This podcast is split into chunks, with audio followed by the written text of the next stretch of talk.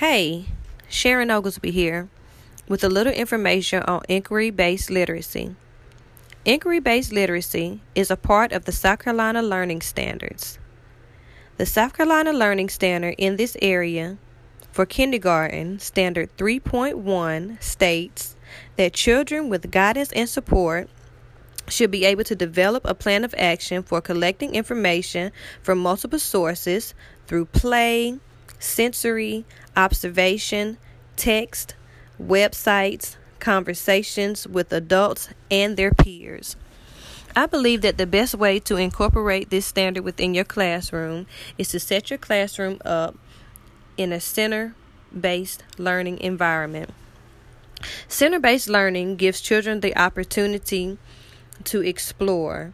They are able to explore, investigate, experiment, and experience all of the information that we are trying to convey to them hands on.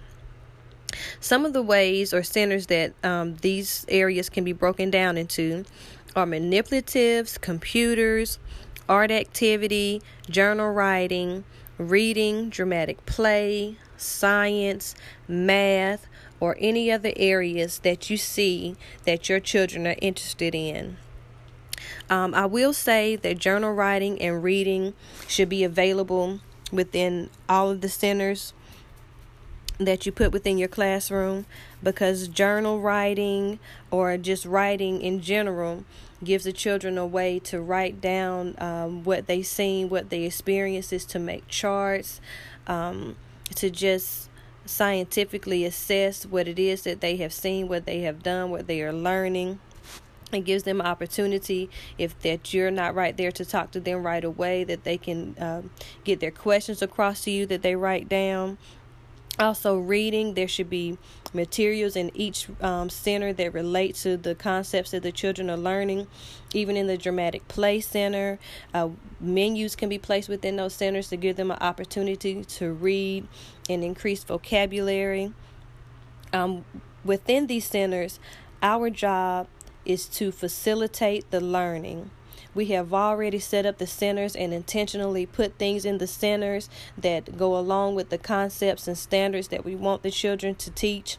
And as they're exploring these things that we have intentionally placed into the centers for them to learn, then we are there to help them expound upon it and scaffold them into the next area of learning.